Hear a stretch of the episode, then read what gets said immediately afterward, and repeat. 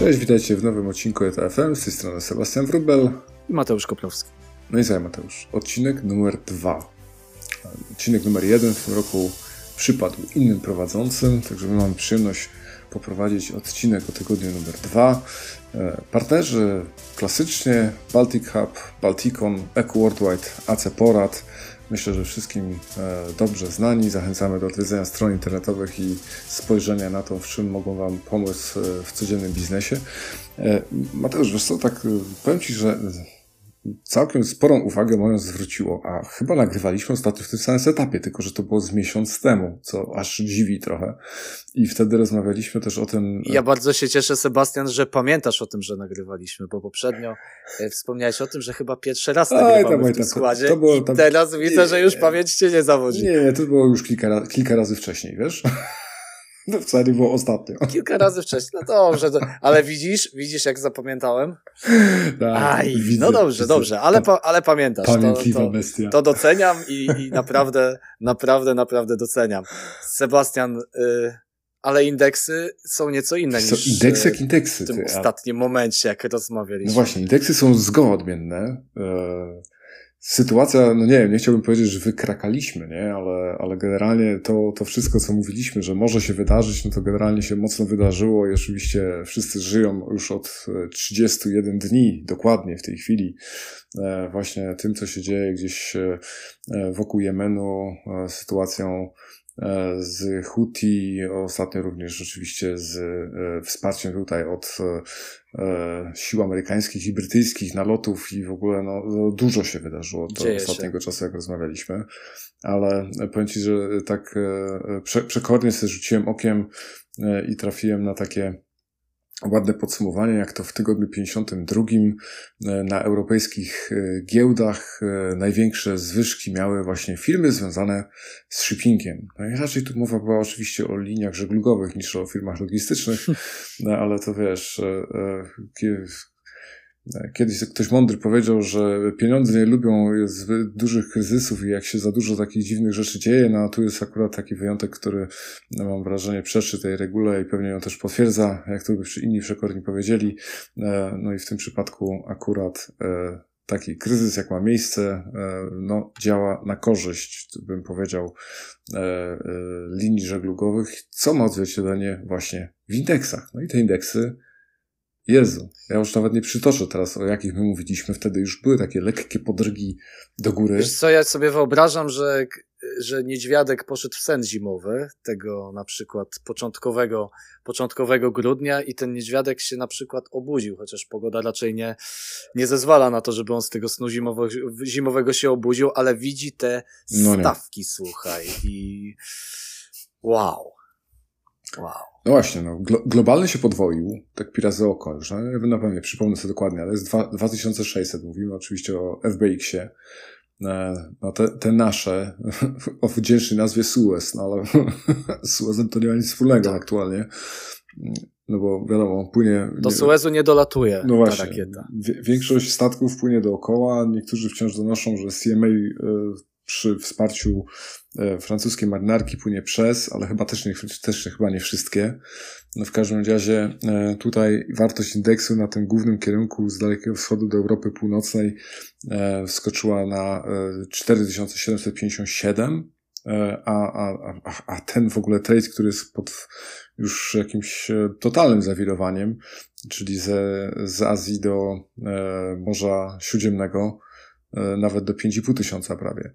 No, także no, ko kolosalne, kolosalne wzrosty. E, Atlantyk cały czas no, tak średniawo, jak, po, jak sobie popatrzę, nie? W sensie 1200 e, już był chyba trzycyfrowy, ale e, tu akurat też z tendencją spadkową, te 1200 z Europy do Ameryki, czyli ten główny trade, to tutaj nie robi jakiegoś większego w tym momencie wrażenia. E, no jeżeli popatrzymy sobie jeszcze na ten Pacyfik, no to tu oczywiście mamy e, du dużo wzrost, jeżeli chodzi o Azję do wschodniego wybrzeża, czyli ten, ten trade, który, e, no tak bym powiedział, nie że tradycyjnie, bo tradycyjnie to chodzi przez Panamę, ale z racji tego, że w Panamie cały czas mało wody, to on już się w dosyć dużej mierze przesunął właśnie na Suez, no i w tym momencie też jest tutaj pod wpływem tego, że trzeba opłynąć ten przylądek dobrej nadziei. No i, i sytuacja też oczywiście przez to e, spowodowana jest taka, że stawki rosną. No Sebastian, najlepsza szklana kula by chyba tego nie pokazała, co mamy tutaj, z czym mamy do czynienia z ostatnimi, e, z ostatnimi tygodniami. E, moje ulubione pytanie. To tej, tej, tej szklanej kuli nam przez ostatnie 4 lata brakuje, wiesz? Tak, zdecydowanie. Wiesz co, moje ulubione pytanie ze strony klientów, a jak pan myśli, a jakie będą stawki w przyszłym miesiącu? I weź tu bądź mądry i cokolwiek odpowiedz na ten temat, e, patrząc chociażby na ten, na ten wykres. No ale e, myślę, że przez ostatnie właśnie cztery lata, o których wspomniałeś, nieraz próbowaliśmy się e, w wróżbitę Macieja, bądź wróżbitę Sebastiana, bądź Mateusza pobawić. No i wychodziło to bardzo średnio, więc Ciekawy jestem, co jeszcze y, nam to życie shippingowe przyniesie w najbliższym czasie. Y, znaczy, wiesz co, no tak, no, jeżeli chodzi o samo to wróżenie, no to powiedzmy te trendy gdzieś tam się jednak wróży, nie? No bo jednak y, jak rozmawialiśmy na meetupie na początku listopada, no to na wystąpieniu Larsza yy, co prawda pod sam koniec e, e, temat właśnie tego, w jaki sposób sytuacja w Izraelu wpłynie tutaj na, na shipping, e, pojawiała się, oczywiście bez żadnych dat. No, rozwinął się to jak zwykle bardzo dynamicznie. No i to, co można powiedzieć trochę już widać dalej też, nie? No bo tak w pierwszej, w pierwszym tym E, ujęciu, to, to, to zaczęły stawki rosnąć. Już za chwilę e, była duża niepewność co do tego, jak te statki w ogóle płyną. Co niektóre sobie przepływały kanał Suezki tam ze trzy razy, żeby tu nie przytaczać jakichś większych nazw.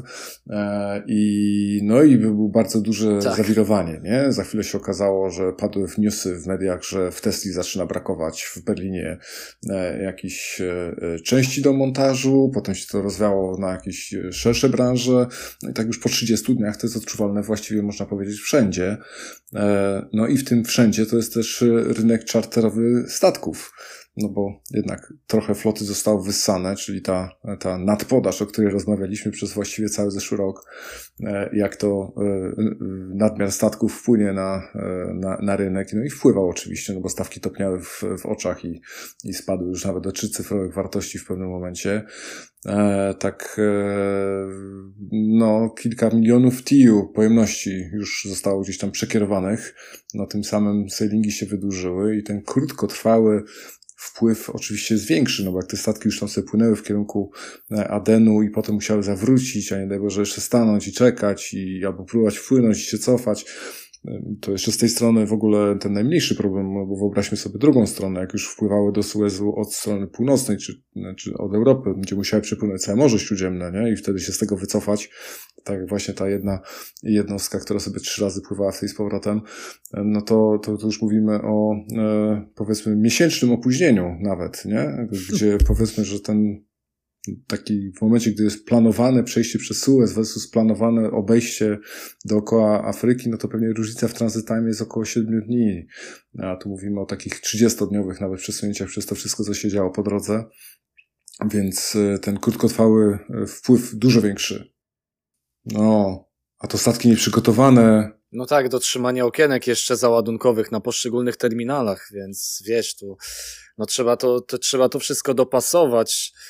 Tak, y, zmiany w serwisach zresztą, o których y, za chwilę będziemy, będziemy mówili, no chociażby tutaj MSC y, z, zrobiło pewien, pewną zmianę dotyczącą swojego serwisu iPack, tak, czyli wyrzuciło tak naprawdę Gdynię i Kłajpedę z tego, z tego serwisu, natomiast nie ma co się tutaj obawiać, nadal przy pomocy tego armatora jakąś, jakiś eksport czy też import z Indii będziemy w stanie przeprowadzić z tego względu, że mm, będzie to możliwe przy użyciu innych serwisów, tak? Natomiast na iPaku póki co Gdynia i e, Quaipada wypadają. No właśnie, to powiem Ci, że to jest ciekawa rzecz, bo, bo ten e, iPak to, to jest taki serwis, o którym już mówiliśmy od dawien dawna, bo to był w sumie, mm, no tak, nie wiem, No, ale tak, tak wiesz, w tych ostatnich latach, to bo nie powiem, że w ogóle, bo w ogóle można no nie, ale w, os- nie? w, ostatnich latach to był taki pierwszy bezpośredni oceaniczny serwis, który zaczął zawijać do Gdyni, nie? I on tam sobie ruszył, potem przystanął, potem znowu ruszył, e, no i w tej chwili znowu przystanął. E, myślę, że chwilowo generalnie pewnie jak ta sytuacja się w tej chwili uspokoi i już by przejdziemy do planowania z zarządzania pożarem, no to, to być może to wszystko zacznie e, działać z powrotem tak jak wcześniej, w mniejszym lub większym stopniu. No ale tak, różnice są. E, to, że ten tonaż zniknął, to skutkuje tym, że rosną też czartery, także firmy, które są właścicielami statków właściwie w każdej pojemności bo od największych, które oczywiście muszą operować e, wokół e, w tym momencie Afryki, po te nawet najmniejsze, które gdzieś muszą jednak zapewnić tą cyrkulację po Morzu Śródziemnym z Turcją, e, tutaj wejście w ogóle, wiesz, już w, sam, w samo Morze Czerwone, tylko z jednej strony, żeby ten handel gdzieś tam umożliwić, no to to z kolei mniejsze jednostki angażuje, nie? No tak, zobacz, że MSC właśnie też tak, MSC właśnie w ten sposób próbuje, próbuje e, dysponować tą flotą, więc no też te czartery, to, to zarządzanie, ta flota, która, która de facto stała na sznurku dotychczas, no teraz na pewno, na pewno się bardzo, bardzo przydaje. Właśnie po to, żeby obsłużyć Morze Czerwone bardziej od tej północnej części, no bo armatorzy drżą, żeby podpłynąć gdzieś tam w, w pobliże cieśniny Bab El Mandeb i dosłownie, dosłownie w ciśnienie Łez e, wyciskać te łzy, bo e, gdzieś tam e, zostaną ofiarami ataku, tak? Więc no tutaj te serwisy się zdecydowanie przeorganizowują. E, no i tak jak mówisz, kwestia, kwestia CMA, tak? CMA póki co pływa przez Morze Czerwone, ale też nie są to wszystkie statki, które tamtędy, tamtędy podróżują, więc no, tych zmian serwisowych jest, jest masa. Dość powiedzieć, że między 18 grudnia a 7 stycznia, właściwie również tym tygodniem, porównując rok do roku, no to cała flota, cała pojemność floty spadła o 60%, tak? Jeśli porównamy ten sam przedział czasowy z zeszłym rokiem. Mamy tutaj naprawdę duże, duże spadki. E, liderującym w tym, w tym zestawieniu jest Mersk, które w zeszłym roku przepłynęło 66 dokładnie statków Merska, no w tym praktycznie połowa mniej, bo 34, tak? Więc e, no, te 60% mm. gdzieś koło, koło tej połowy mniej trzeba, trzeba liczyć, a wydaje się, że jeżeli spojrzymy dalej po tym 7 stycznia, o którym wspomnieliśmy, to te spadki będą coraz większe, bo jednak e, rygorystyczne podejście do przechodzenia tych statków no jest coraz, coraz bardziej widoczne. No, armatorzy po prostu z tego przejścia Sebastian rezygnują. No tak, i można powiedzieć, że tu największym y, póki co stratnym jest Egipt, nie? No bo jednak y, duży, duży wpływ tutaj do, do E, z zarządu w ogóle kanału Sueskiego, no i wpływy do, do państwa z tego tytułu, więc e, tak bezpośrednio to największym stratnym finansowo to myślę, że jest właśnie e, kanał Sueski. Zmiany są, są przeróżne już w tej chwili, bo tak widać, że, że właściwie linie żeglugowe próbują się tu adoptować w miarę możliwości do, do tej sytuacji.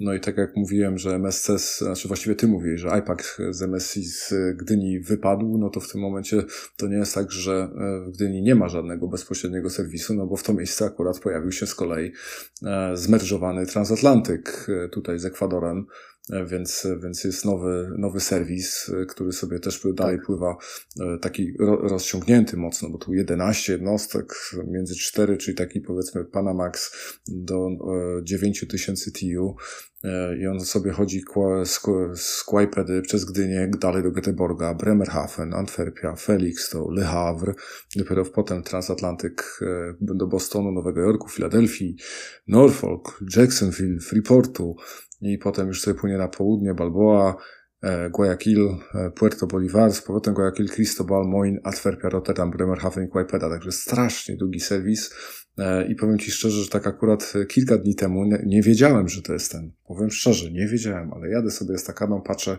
MSC Vita. Mówię, kurczę, fajna nazwa, tak jak Wita Nowy Rok. No ona witała, wiesz, właśnie ten nowo, nowo otwarcie, które co przypłynęła z Kłajpedy. No i to właśnie była pierwsza jednostka, która szła w ten, w ten, e, w ten rejs tego połączonego serwisu e, właśnie transatlantycznego. No, dokładnie.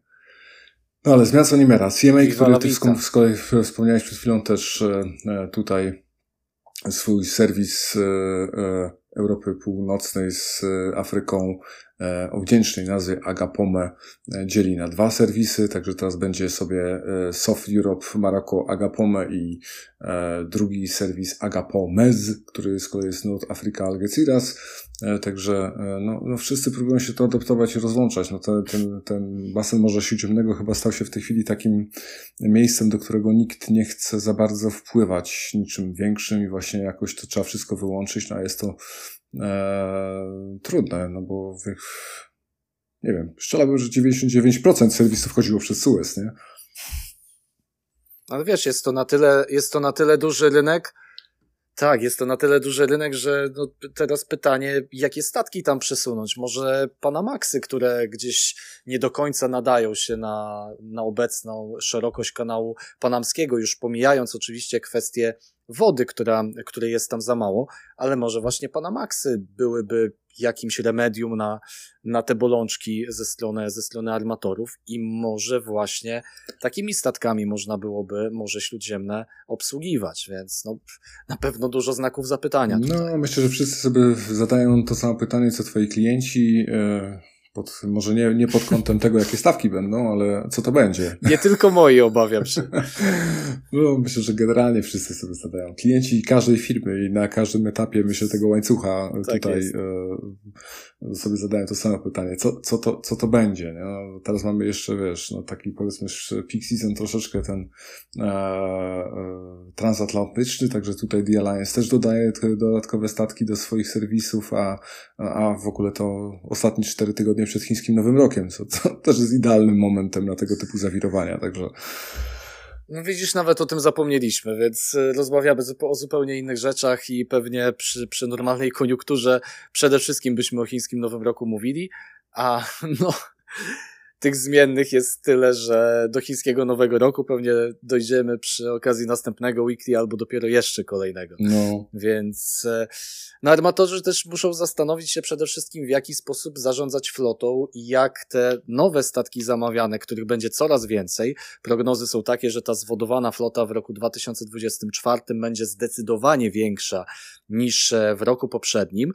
E, no i wiesz, no jest, są jakieś prognozy dotyczące tego, ile tych statków zostanie zezłomowanych w e, przyszłym roku. No mówi się o tym, że w porównaniu do 167 tysięcy TIU w roku 2023 w 2024 ma być tej zezłomowanej floty ponad dwa razy więcej, bo jest estymowane 375 tysięcy. Ale pytanie teraz, czy w obec, e, obecnych wydarzeń na rynku to rzeczywiście się zadzieje, tak? Pytanie, czy te wszystkie statki, które planowane były do, do zniszczenia, planowane były do e, przerobienia na, na żyletki, no to rzeczywiście, rzeczywiście tam trafią, tak? Bo może się okazać, że niektóre jednostki armatorzy e, z każdej strony zaczną oglądać, no i okaże się, no, no może, może śródziemne w takim razie. Mm. Ciebie czeka, kolego, jeszcze przez najbliższe lata, tak? Więc no ci, że... to jest na pewno ciekawa rzecz, którą, która czeka nas na, przez najbliższe no Właśnie, o tych rozbiórkach to rozmawiamy dosyć długo.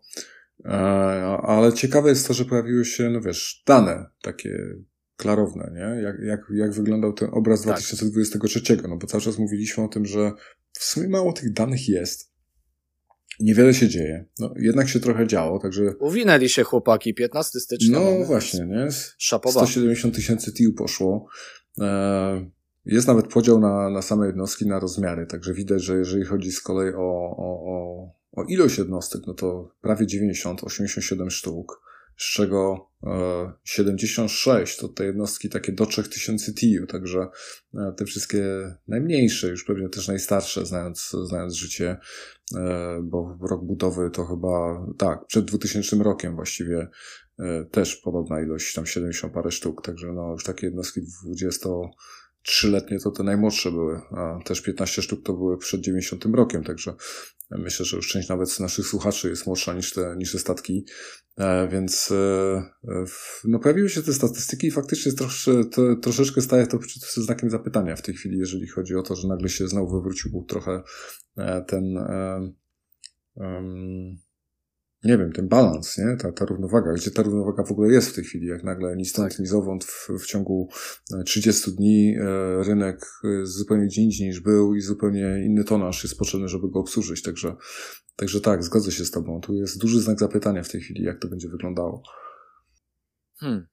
Ciekawa sprawa, no wiesz, teraz patrzymy sobie na te, patrzymy sobie na te grafy i widzimy, jak bardzo te statki były oszczędzane w roku 2022 i 2021. No, w roku 2022 no, to w ogóle mamy jakąś no praktycznie nic się hmm. nie skrapowało, tak? No, nie, było, nie było czym golić tego zarostu. No a teraz e, coraz więcej tych, tych skrapowanych statków w 2023 roku mimo wszystko przewiduje się, że rzeczywiście w 2024 tych statków będzie jeszcze więcej ze względu na e, nową flotę, która, która przybędzie.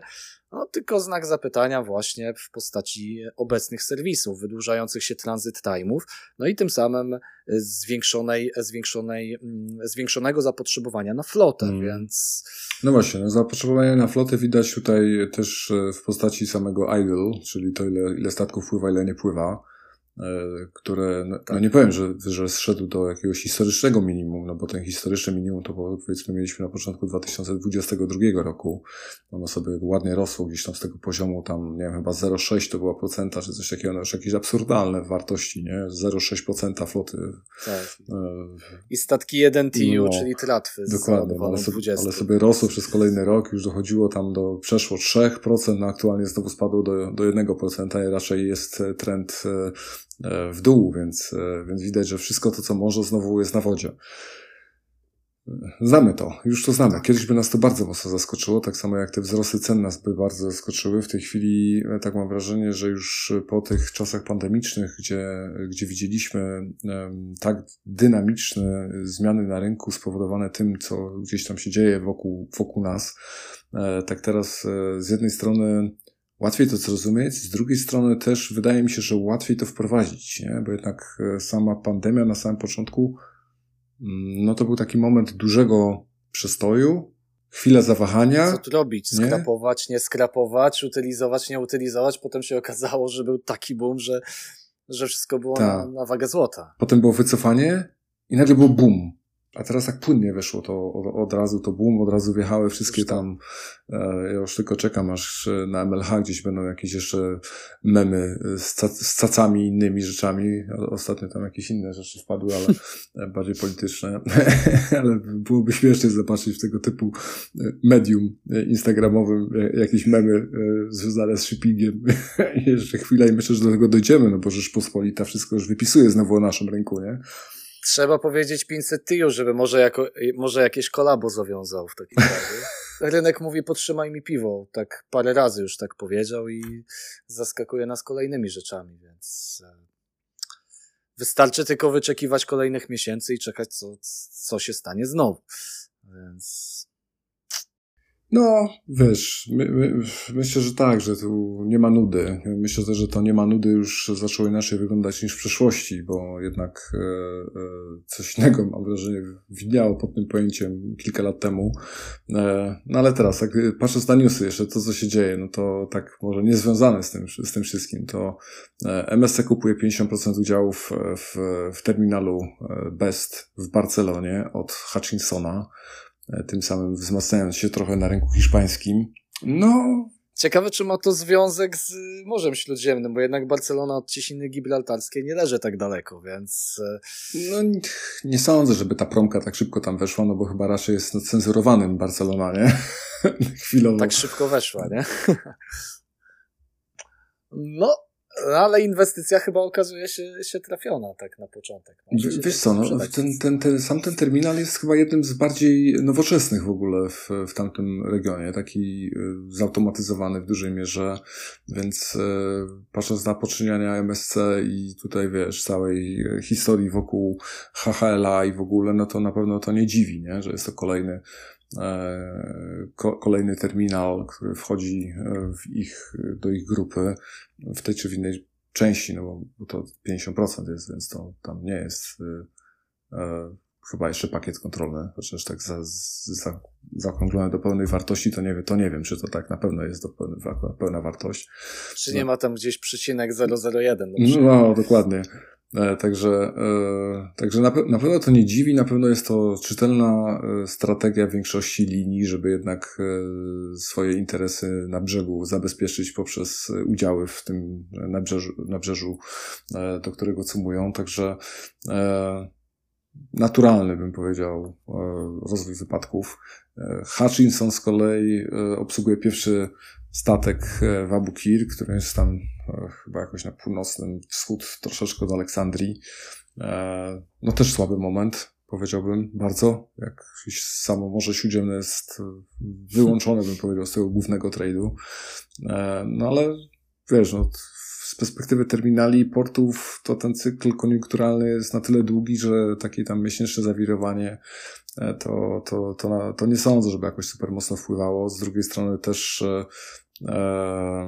no, wzmożone, bym powiedział, działania wojskowe tutaj e, amerykańskie i brytyjskie e, trochę wśród analityków dają wiary, że ta sytuacja się gdzieś e, powinna unormować w najbliższym czasie, jednak nie będzie Husi, nie będą mieli możliwości tutaj za bardzo atakować jednostek. No, aczkolwiek wczoraj chyba znowu coś tam trafili, także to nie jest tak, że, że, że zupełnie nie są w stanie. I, no i te takie wo wojny partyzanckie to potrafią trwać, nie? To jest ciekawe, na ile, na ile to eskaluje, nie? To jest też ciekawe, na ile to eskaluje, bo jeżeli wojna i, i, jakieś ataki przeniosły się już w część lądową. Sana zresztą jako stolica Jemenu też nie leży tak daleko od, od brzegu, bo leży w zachodniej części, a zachodnia część jest kontrolowana mm. właśnie przez, przez organizację Houthi, więc e, no, uderzanie jakby bezpośrednio w stolicę już tutaj jest, jest wymierzeniem pewnej, pewnej kary w stosunku do, e, do organizacji Houthi. No i teraz pytanie, jaka będzie odpowiedź? W jaki sposób też zareagują inne mocarstwa, tak? Bo no, też pytanie, w jaki sposób Chińczycy zareagują na, na, całą, na całą sytuację, bo póki co wydaje się, że jednak nieco się wstrzymują z, z jakimś takim twardym zajęciem stanowiska, no. no ale jak to Chińczycy, no próbują gdzieś tam manewrować, dopasowywać się do, do tego, co, co się dzieje i wstrzymują się dość mocno z finalnym, z finalną decyzją.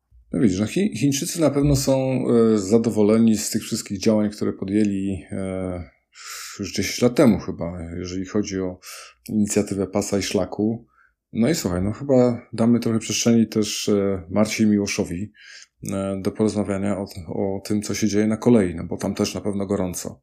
Rozwijmy czerwony dywan i zapraszamy do wysłuchania. Cześć Miłosz. Cześć Marta. Spotykamy się w końcu, żeby porozmawiać o tym, jak e, sytuacja, którą ostatnio widzimy na Morzu Czerwonym, właściwie chyba już od około 30 dni, jeżeli nie 30, e, wpływa na e, przewozy kolejowe. No już jesteś specjalistą, naszym kolejarzem. Już wielokrotnie Cię wywoływałam do tablicy, no to w końcu dałeś się wywołać i, i będzie nam miło, jeżeli o tym e, sobie porozmawiamy i nam naświetlisz, jak to wygląda od strony kolejowej. Wiemy, że e, Morze Czerwone cały czas jest no, można powiedzieć, zablokowane. Myślę, że, e, że Seba z, z Mateuszem dzisiaj o tym, o tym dokładnie mówią. Jaka jest dokładnie sytuacja? No, ja z ostatnich wiadomości, no to, to, to wiemy cały czas, że, że Morze Czerwone jest zablokowane. E, niektóre statki tamtędy przechodzą, niektóre nie. Ostatnio Houthi przez przypadek zaatakowali nawet tankowiec, niby przez przypadek. Także tam sytuacja cały czas jest e, niepewna. Stawki morskie rosną. E, widziałam w ostatnich raportach z tego trade'u z Dalekiego Wschodu do Europy Północnej na SCFI, że to już jest około 3000 dolarów. To chyba stawka podobna do stawki kolejowej. Przepraszam, przepraszam, że tak długo trwało to, to wywoływanie do tablicy, ale rzeczywiście dużo się dzieje e, od momentu, kiedy, kiedy te ataki się zaczęły, tak więc e, ze względu na to, że miałem pełne ręce roboty, nie byłem w stanie po prostu znaleźć chwili. Ale tak, tak, no to zdecydowanie e, sytuacja wpływa na, na, na jedwabny szlak, na połączenia kolejowe z Chin do Europy. I tak naprawdę muszę powiedzieć, że od momentu pierwszych informacji, e, jak się pojawiły, że tam pierwsze dwa statki zostały trafione i tak dalej, od razu już e, zaczęliśmy zastanawiać się, jaki to będzie miało wpływ na, na jedwabny szlak. I tak, no i, i zdecydowanie te przewidywania się spełniły. To znaczy, sporo, spora część klientów zaczęła rozważać ponownie, tak jak przy pandemii czy przy blokadzie kanału Suezkiego przez mhm. statek Evergreen, żeby, żeby część ładunków puścić koleją. Tak, mm, tak jak wiemy, no, mm, jest parę przyczyn tego. Tak? Po pierwsze, mm, transit time, gdzie jeżeli statki płyną dookoła Afryki, więc to wydłuża zdecydowanie e, czas transportu. Dodatkowo e, potencjalne kongestie, które, które się stworzą w portach północnych, bo te statki nie będą regularnie wchodzić tak jak wcześniej, tak więc to wszystko się tam rozjedzie, więc też pewnie będą problemy z pobieraniem kontenerów. E, no i to, o czym wspomniałaś, czyli stawki, tak? Stawki, staweczki. E, armatorzy zaczęli bardzo gwałtownie je podnosić. W tej chwili wiem, że stawki już chyba na nie, mhm. niektórzy armatorzy po chyba powyżej 5 tysięcy dolarów e, oferują e, z głównych portów do, do Europy. E, i są to stawki no prawie że zbliżone tak do, do kolejowych, nie, może nie tak nie idealnie jeden do jednego, mm, chociaż kolej też jak gdyby mm, wszyscy operatorzy kolejowi mm, nie próżnowali i też zaczęli podnosić swoje stawki, tak, bo przed wybuchem, znaczy przed, przed rozpoczęciem się tych ataków, tak, to stawki kolejowe z niektórych e, terminali mhm. gdzieś tam w okolicy 5,5-6 tysięcy nawet były dostępne. W tej chwili nie ma już takich e, stawek, mhm. tak, w tej chwili stawki zaczynają się od 7-8 tysięcy. Chociaż i tak, i tak porównując fracht morski, jest to zdecydowanie, zdecydowanie mniejsza różnica niż jak było wcześniej, bo wcześniej przecież frachty były zdecydowanie niższe, a, a frachty kolejowe e, sporo wyższe. Niemniej jednak e, no tutaj ten transit time, tak, który cały czas jest bardzo stabilny. Tak naprawdę co tydzień wysyłamy, nadajemy mm, pełne kontenery, czy naszą konsolę też wysyłamy mhm. E, i mm, nie odczuwamy praktycznie żadnych opóźnień. E, nie ma praktycznie to, to coś, czego ja się obawiałem troszkę, to to, że ten wolumen skoczy mocno do góry i troszkę powstaną jakieś kongestie na granicach chińskich. E, ale na szczęście na razie tego nie odczuwamy, bo y, należy mieć gdzieś tam w głowie, że ten wolumen, który szedł do Rosji, do Rosji bardzo duży, y, który windował w ogóle cały wolumen na jedwabnym szlaku, on cały czas tam jest, więc tutaj dokładamy kolejną cegiełkę, gdzie Europa zaczyna znowu więcej importować i gdzieś tam jakieś obawy o to, że, że może się, mogą się jakieś tam gdzieś kongestie pojawić, e, były, ale e, na razie odpukać wszystko fajnie działa. Muszę się pochwalić, że wysyłamy naprawdę kontenery, które jeżdżą po 12 dni między stacjami, e, między powiedzmy jedną stacją nadawczą mhm. i odbiorczą w, w Chinach i w Polsce, więc no to jest naprawdę bardzo dobry transit time. No i klienci, klienci w większości przypadków e, na samym początku zaczęli tak sądować, tak więc się pojawiało bardzo dużo zapytań, bardzo dużo naprawdę, ile, skąd i jak i dlaczego. Mm, I zaczęli porównywać te stawki morskie z kolejowymi, rozkłady i tak dalej. E, I w bardzo szybkim czasie też e, spora część tych zapytań przerodziła się w zlecenia realne. E, no i tak to jest kontynuowane tak naprawdę e, do teraz. Teraz jeszcze jesteśmy tak naprawdę tuż przed e, chińskim Nowym Rokiem, więc to jeszcze dodatkowo potęguje. No tak, to też gorący, gorący okres, bo to wszystko nam się zaczyna nawarstwiać. Tak, dokładnie. Ale tak jak mówię, operatorzy kolejowi, to może powiedzieć tak jak armatorzy, nie są, można powiedzieć, w ciemię bici, więc też chcą zarobić. E, i cały czas podnoszą te stawki. Tak? E, wcześniej stawki były oferowane powiedzmy na pierwszą połowę e, stycznia, potem się okazało, że tylko do 11 stycznia, po 11 stycznia znowu jakaś podwyżka wyszła i w tej chwili też często jest tak, że część operatorów kolejowych podaje stawki na konkretne wyjazdy. Tak? Czyli mamy zapytanie, mhm. wyjazd powiedzmy, nie wiem, 21 stycznia, na ten wyjazd jest taka stawka, ale już na kolejny wyjazd będzie inna stawka, więc to też jest też takie spoty, jak e, to, co złapiesz akurat w tej chwili, to, to, to cię obowiązuje, a jakby w dłuższej perspektywie ciężko też się nastawić, że to jakby e, no nie będą długoterminowe, czy nawet kilkutygodniowo terminowe stawki. Ja tak sp sprawdziłam sobie wczoraj ten indeks, który podaje ERAI i, no i tam wiadomo, że to jest uśredniona stawka około 3000 dolarów. Ja nie wiem, to było, właściwie nie wiem, którym to było szlakiem, czy to E, czy to było północnym, czy to było e, środkowym. No w każdym razie mnie zaskoczyło to, że, że ERAI podaje właśnie tą, tą stawkę 3000, bo przecież rozmawialiśmy ostatnio, że, że stawki kolejowe na naszym tym północnym szlaku to jest około 7-8 e, tysięcy dolarów. No, stawki morskie jeszcze, jeszcze do tego chyba nie doszły.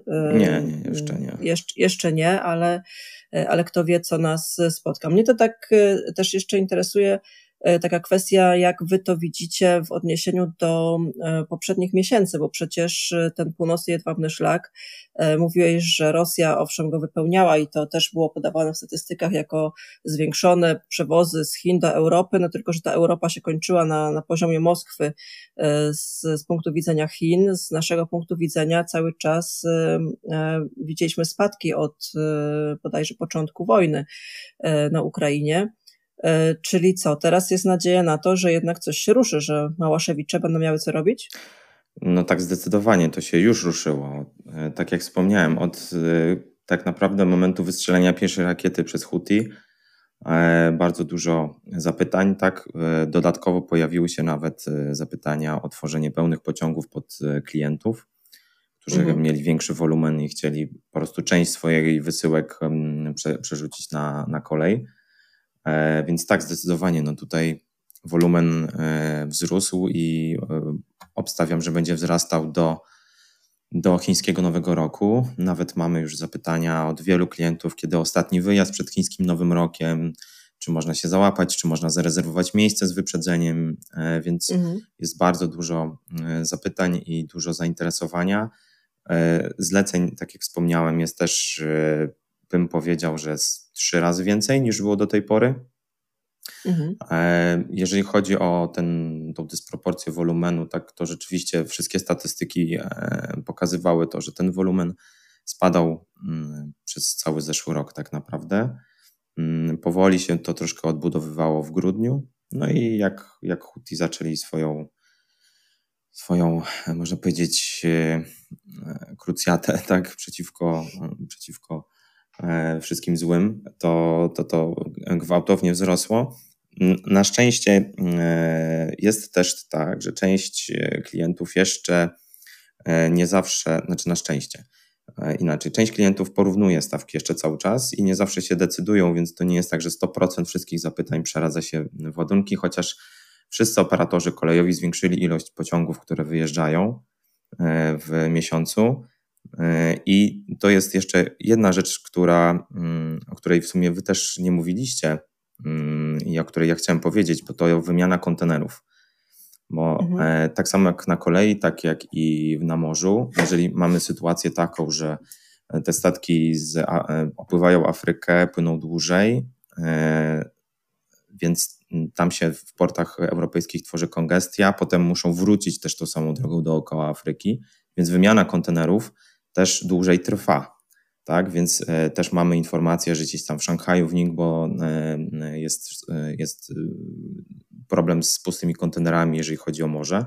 W kolei też powoli zaczyna się tak robić, ponieważ większy popyt się pojawił, tak, więc więcej tych kontenerów pustych jest nagle potrzeba i też już w pewnych miejscach tych kontenerów pustych zaczyna brakować, tak. W drugą stronę mamy też problem, ponieważ no, cały czas obowiązują te sankcje gdzie nie można części towaru e, wozić przez terytorium rosyjskie, więc e, ta wymiana pustych kontenerów też jest zaburzona i będzie zaburzona, tak? Więc też trzeba liczyć się z tym, że koszty wynajęcia kontenera będą rosły na kolei, tak?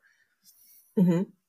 No tak, raz, że mówisz o sankcjach, to też tak przyszło mi na myśl, że właściwie okej, okay, mieliśmy spadek E, przewozów na Nowym Jedwabnym Szlaku, e, czy na, tej, e, na tych połączeniach kolejowych z Chin do Europy, czy z, Europy do Chin, właściwie z Chin do Europy. Ale z jednej strony było to na pewno związane z, z tym, że stawki na morzu były o wiele, wiele, wiele niższe. Z drugiej strony pamiętamy, że był taka niechęć do, do, do kolei ze względu na to, że przechodzi przez tereny rosyjskie. No teraz się okazuje, no właściwie nie wiem, czy, czy się okazuje, czy, czy ci klienci, którzy E, jednak e, zbojkotowali te przewozy kolejowe ze względu na, e, na wojnę na Ukrainie i, z, i ze względu na przewozy przez teren rosyjski, nadal nie będą jeździli tym, tą drogą, nadal nie wiem, będą czekali na, na statki, będą jednak poruszali się tą drogą morską, czy jednak się skuszą na to, żeby, żeby jechać drogą kolejową.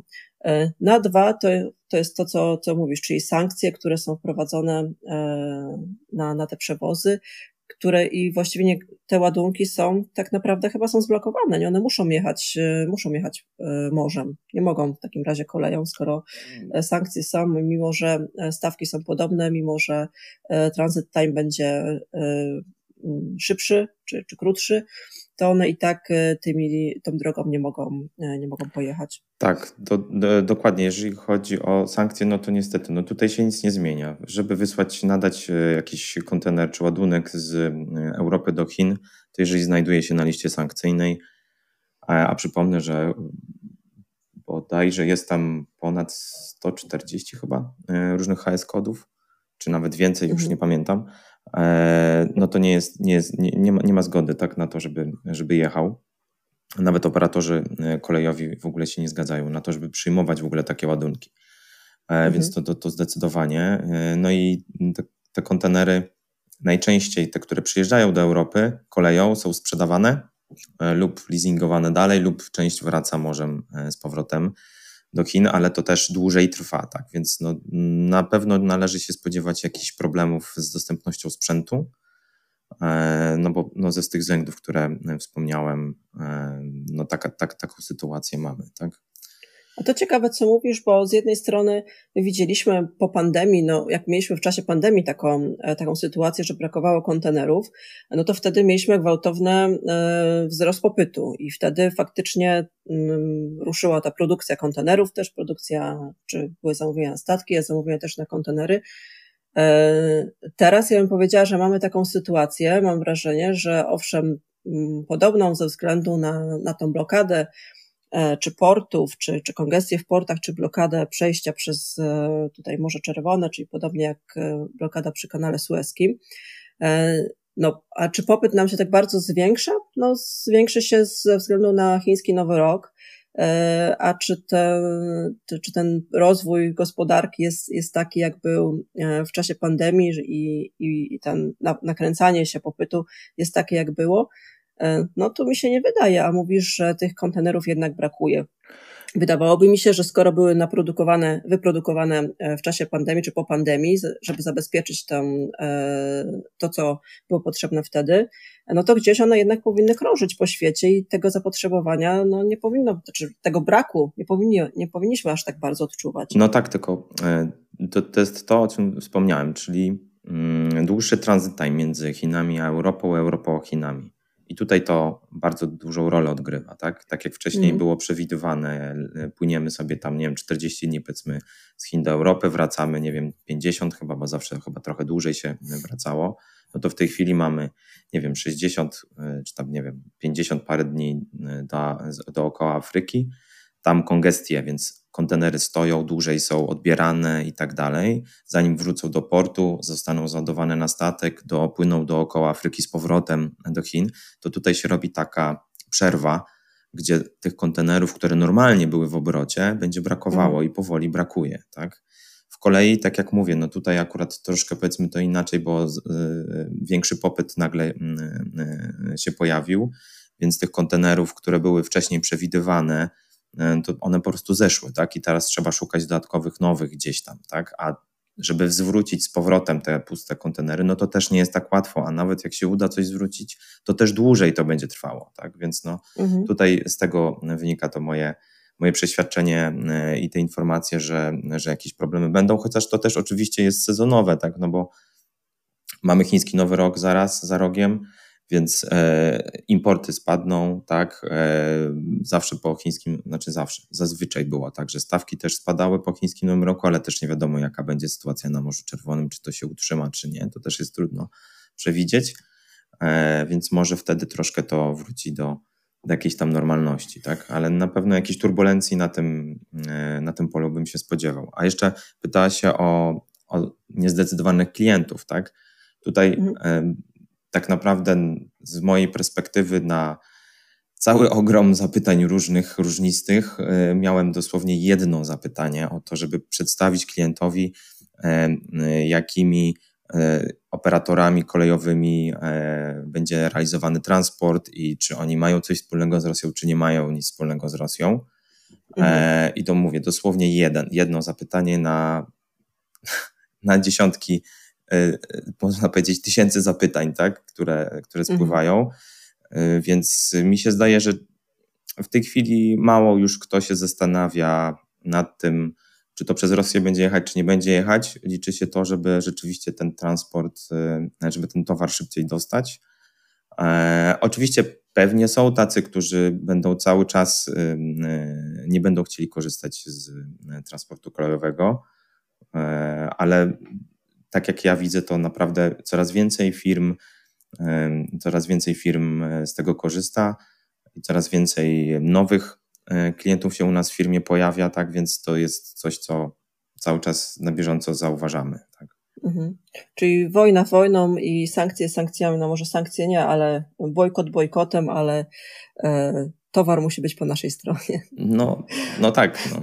Znaczy to, to jest trochę logiczne, znaczy inaczej, z punktu biznesowego to jest to logiczne, ponieważ jeżeli mam do wyboru mhm transport morski, gdzie, no nie wiem, ja oscyluję około 60 dni tak naprawdę, powiedzmy od drzwi do drzwi, dookoła mhm. Afryki, ze wszystkimi tam perturbacjami po drodze. A transport, który rzeczywiście naprawdę 20, nie wiem, 2, 25 dni od drzwi do drzwi jest i kosztuje to tam powiedzmy parę procent więcej, no to jak gdyby z biznesowego punktu widzenia to się bardzo wszystko ładnie układa i skleja, tak? I wybór jest dosyć oczywisty. E, więc y, no dlatego, dlatego mm, ten, ten popyt jest większy. Mogę nawet więcej powiedzieć, że coraz częściej też mamy mm, zapytania, gdzie prosi, proszą nas klienci o porównanie lotniczego i kolejowego e, mhm. transportu i niejednokrotnie wybierają kolejowy, ponieważ lotniczy też e, jest bardzo drogi, a kolejowy jest szyb, znaczy nie jest tak szybki jak lotniczy, ale niemniej jednak jest tańszy, tak więc y, relatywnie tańszy. I też mm, po części widzimy, że część zleceń, które były na lotniczy, trafia do nas e, do kolejówki. Okej, okay, czyli już tak podsumowując, w ostatnich miesiącach e, widzieliśmy, no, mieliśmy w Małaszewiczach akurat taką sytuację, że kierowcy tak nie za bardzo mieli co robić i się przekwalifikowali, przekwalifikowali się na inne kierunki. Tak, dokładnie. Że tak gdzieś, czy do polskich portów, czy gdzieś e, na południe e, Europy. To co? Kierowcy powinni teraz jednak i przewoźnicy powinni wracać. Wrócą, wrócą. Jest jeszcze tylko jedna rzecz, którą na koniec chciałem powiedzieć, to to, że ponieważ wolumen w Małaszewiczach się zwiększy, to przewoźnicy sami, którzy jeździli i którzy dostali mocno po czterech literach przez ten rok, bo było mniej, mniej odwozów, na pewno też będą chcieli wykorzystać ten moment i też będą podnosić stawki odwozów z Małaszewicz, tak? Więc też e, taka moja uwaga dla tych, którzy słuchają. E, spodziewajcie się tego, że może się zdarzyć, że odwóz, który był wyceniany w momencie bukowania kontenera, będzie inny niż e, w momencie, kiedy kontener przyjedzie już do Małaszewicz, bo sytuacja może się zmienić, może się okazać, że nie będzie powiedzmy wolnych, e, wolnych kierowców, a jak będzie ktoś chciał pojechać, to trzeba będzie jednak dopłacić. Czyli warto na każdą część naszego łańcucha zwrócić uwagę jeszcze raz. Dziękuję Ci, Miłosz, e, za, za to nagranie i zarzucenie światła na kolej. Polecam się. Mam, mam nadzieję, że jeszcze, jeszcze sobie wrócimy, zrobimy jakiś jakiś update mm, za jakiś czas, a no teraz życzymy też, żeby mimo wszystko to e, Morze Czerwone trochę się odblokowało i, i Huty przestali atakować, a żeby też twoi klienci e, zostali jednak na tej, na kolei na nowym jedwabnym szlaku. Dzięki Miłosz. Dzięki Marta.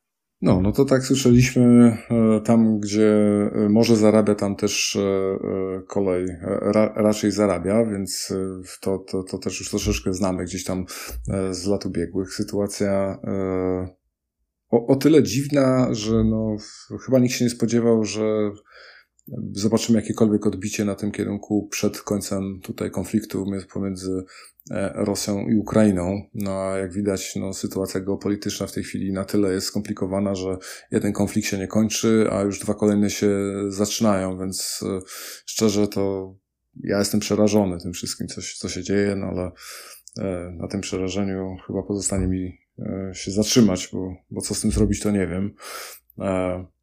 No, a, a co, co ciekawego, Mateusz, jeszcze, bo zaczęliśmy od tego, że e, linie żeglugowe na, na giełdzie zaczęły być lepiej wyceniane, jak konflikt e, tutaj właśnie w, wokół Jemenu e, się pojawił i niebezpieczeństwo dla statków, a spadły bardzo mocno, jak pojawiła się informacja, że linie żeglugowe będą, e, mogą dochodzić do porozumienia tutaj e, właśnie z... No ale zaprzeczają jednak, mimo, wszy- Zaprzy, mimo wszystko. Zaprzeczyli wtedy pod, i wtedy podskoczyły. Ale, ale wiesz, ale sam ten jak mechanizm... jeden mąż. Więc, ale sam ten mechanizm, więc... wiesz, jest taki... Linia żeglugowa, nie wiem, jest jakaś plotka, że linia żeglugowa zamierza się dogadać, żeby jej statki mogły przepłynąć. Co się dzieje z jej notowaniami na giełdzie? Spada wiesz, no historia zna, zna gdzieś tam e, sytuację, gdzie ktoś puszcza tweeta i nagle rynek szaleje, więc e, wiesz. Ale to, za, ale wiesz, ale to zawsze jest tak, ta korelacja jest jakaś zazwyczaj, nie? Taka wiesz, dzieje się coś pozytywnego, to rosną akcje. A tu jest, wiesz, dzieje się coś pozytywnego, wiesz, uda się przeprowadzić bezpieczne statki? Nie, spadają akcje. Znaczy, rynek już, się, rynek już się nauczył tego, Widzisz, nie? Teoretycz, teoretycznie idąc, idąc tym tropem, że dzieje się coś negatywnego, stawki no podskoczyły do góry, tak? Do, do powiedzmy w miarę normalnego poziomu, więc jakby no negatywne, negatywne wydarzenia nie zawsze kreują gdzieś tam nie, negatywne ja, ja, ja ci powiem, tak? że ja, ja tak wewnętrznie czuję, że że to, że, że to już jest niefajne, nie? Że, że to już nawet, tak wiesz, rynek, inwesto, inwestorzy wiedzą, że jak będzie ciężko, to wtedy linie zarobią, to wtedy warto kupić ich akcje, nie? I będą rosły. Pozostawmy to może do, do rozwiązania i do przedumania do następnego weekly. Ja ze swojej strony, Sebastian, bardzo dziękuję. Ja tobie również, Mateusz. Za dzisiejsze nagranie. Za tydzień, za tydzień ktoś e, na pewno opowie, jaka jest sytuacja w kolejnym tygodniu. Jeszcze nie wiemy kto, ale przy okazji, że to był pierwszy odcinek. Maszyna losująca działa. Dokładnie, a że to był pierwszy tak. odcinek w naszym wykonaniu w tym roku, e, to korzystając z okazji chcieliśmy Wam jeszcze życzyć wszystkiego dobrego e, w nowym roku. Nie wiem, spokojniejszych czasów. To chyba najlepiej. Wszystkiego dobrego również. Pozdrawiam. Podpisuję się pod tymi życzeniami. Do usłyszenia. Do usłyszenia.